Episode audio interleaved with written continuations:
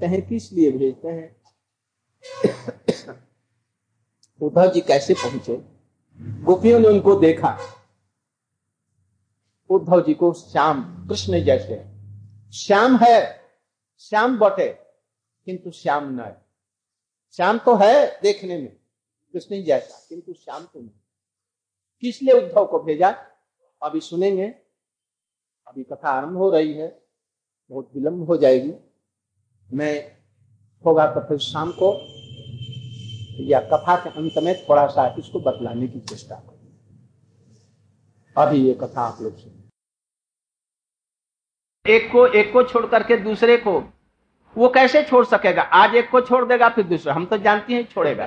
किंतु नए नए फूलों पर वो आसक्त रहता है और पुरानी को छोड़ता जाता है। और वहाँ पर संख्या में अतीत हैं।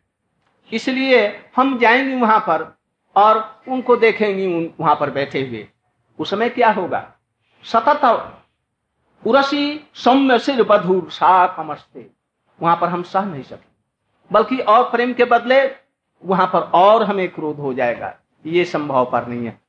अब तुम धीरे धीरे तुम लौट जाओ उनसे संधि होना संभव पर नहीं। अभिगत मधुपुरी जा आर्य पुत्राधना अच्छा ये तो बतला। बतलाओ तो।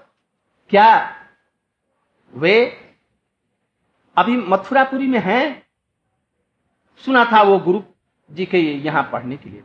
इतना कोमल सी चरण कमल, इतने कोमल शरीर, और उनको, उनके निष्ठुर पिता ने शांतिपनी के यहाँ, एक शैव के यहाँ, निष्ठुर व्यक्ति के यहाँ और भेज दिया। और उनको न जूता, न छाता, न कुछ कोमल चरणों से अपनी सेवा में गोबर की गायों को सेवा करने इत्यादि में लगा था। वहाँ से लौट आए हैं कि नहीं? यदि लौट आए हैं तो यहाँ आ रहे हैं। हम लोग उनकी बात जो है, क्या वो मथुरा में है? मथुरा में रहने से तो ज़रूर आएँगे। हम्म?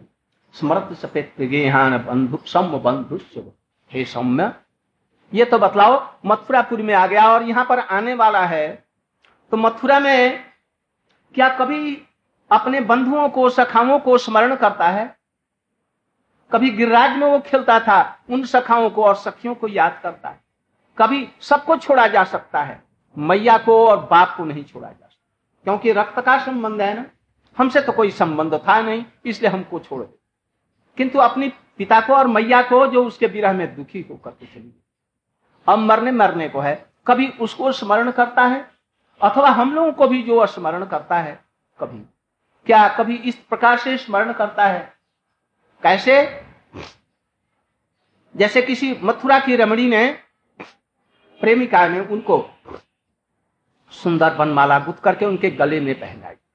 तो कृष्ण कहते हैं, अरे गोपिकाएँ भी देती थी, किंतु तुम्हारी माला बहुत सुंदर है।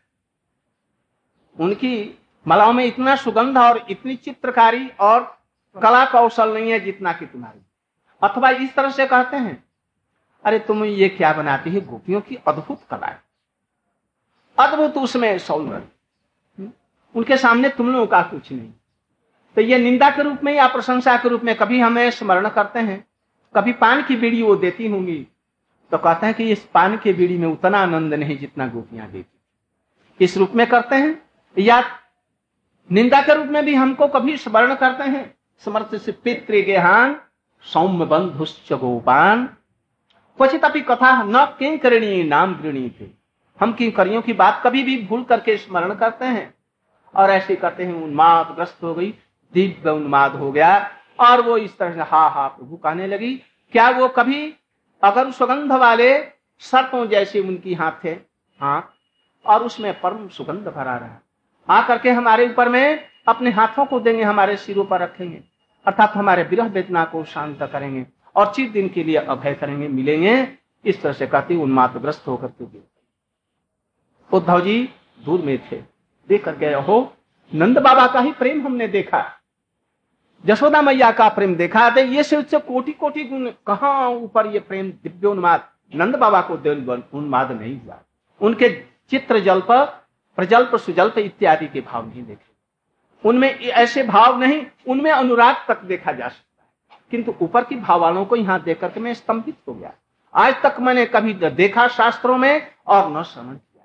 इनका प्रेम कितना महान है।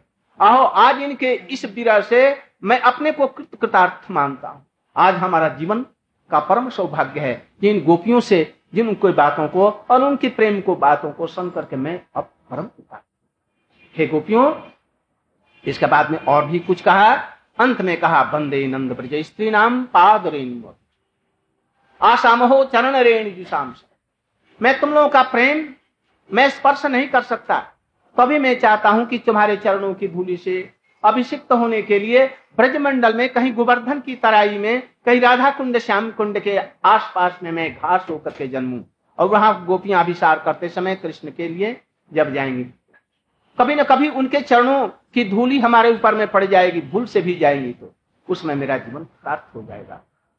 जो ब्रह्मा इत्यादि के आराध्य, शंकर के आराध्य, श्रुतियों के भी जो आराध्य हैं, और श्रुतियों को भी वो चीज़ें नहीं मिली। आज उन गोपियों के चरणों में मैं क्या श्रद्धा पुष्पांजलि अर्पित करूँगा? मैं उनकी चरण धूलि के लिए कहीं भी लता और गुल्म हो जाऊँ हमारे जीवन सार्थक। सुनते हैं कि वो कुसुम सरोवर के पास में तीर्ण होकर के आज भी उधर में हैं। गोपियों की चरणों की धूलि की प्रतीक्षा कर रहे बतलाओ गोपियों का प्रेम कैसा है? इस प्रकार जो कोटि कोटि गोपियाँ हैं, उनके चरणों में से एक की चरण की एक धूलि की मैं वंदना करता हूँ। जिस दिशा में वो धूलि है। तो उन कोटि कोटि गोपियों में किसकी चरण की धूलि एक को चाहते होंगे? यह सहज ही अनुमेय है। उनमें जो सबसे श्रेष्ठ उसके चरण की धूलि को चाहते हैं, श्रीमती राधिका जी की चरण धूलि को। किंतु कहा नहीं व्यक्त नहीं किया। व्यक्त करने से उसका महत्व घट जाएगा, इसलिए व्यक्त नहीं किया।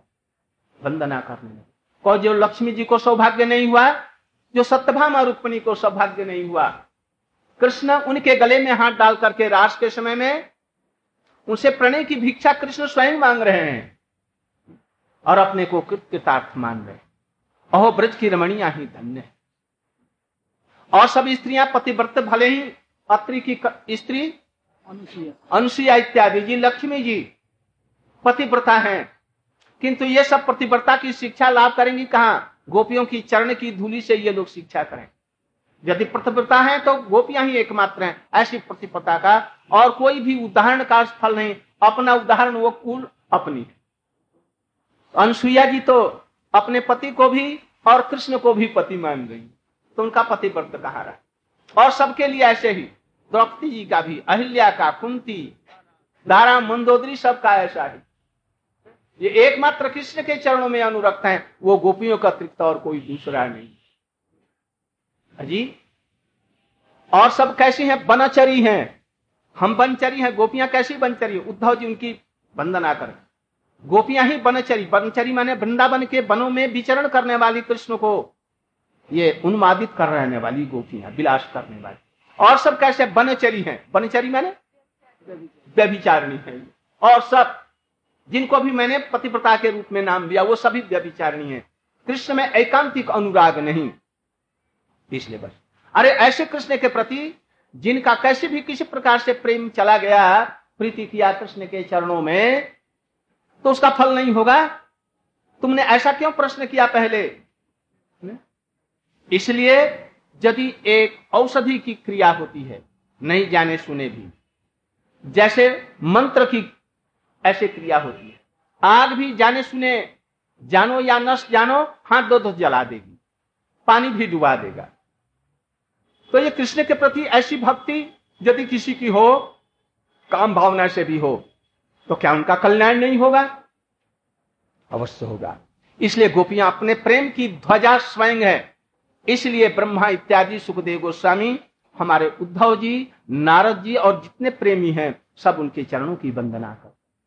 कृष्ण, ए, गोपियों की बात सुन करके और उद्धव जी जाते समय में काज आज मैं धन्य हो गया। सचमुच में कृष्ण ने जिस काम के लिए हमको भेजा था, वही हुआ। गोपियों से बोले, जैसे देवियों, मैं कुछ संदेश प्रभु का लेकर के आया था। आपका कुछ संदेश ले जाऊँ उनको? राम ने अपनी मुद्रिका दी थी सीता के लिए और सीता जी ने क्या दिया? अपनी चंद्रिका। तो मैं भी कुछ उनका संदेश लाया था आप भी कुछ संदेश दें तो उनको मैं दू। गोपियाँ चुप रही राधिका जी चुप रहे। फिर बोले फिर बोले। तब राधिका जी ने कहा उद्धव तुम प्रेम नहीं जानते हो अढ़ाई अक्षर का। अभी इतना दिन ब्रज में रहे अभी भी नहीं समझा प्रेम कैसा होता है? हम तो बड़ी कठोर हृदय की। कृष्ण का हृदय मक्खन से भी कोमल है। यदि वो सुना कि गोपियाँ उनके विरोह में मर रही हैं तो वो तो एक क्षण भी नहीं जीवित रहेंगे। इसलिए खबरदार उनसे मत कहना जी, गोपियाँ आपके विरह में तड़प रही हैं, आपको जल्दी से चलना है। वो वहाँ पर सुखी रहें। जहाँ है कुब्जा से प्रेम करें किसी से। वो सुखी रहें। हम यही चाहते हैं कि यहाँ आने से फिर उनकी चिंता करेंगे, दुखी हो जाएँगे। उनका ये उदास मुख हमसे देखा नहीं जाएगा, इसलिए उनको वही रहने दो। यदि आना चाहें तो वो आ जाए भले अपने खुशी से। ये बात मत कहना, एक बात करना, तुम मानेगा नहीं, हम जानती हैं, तू कहेगा। तो कहेगा तो एक ही साथ में सब बातें मत कहना।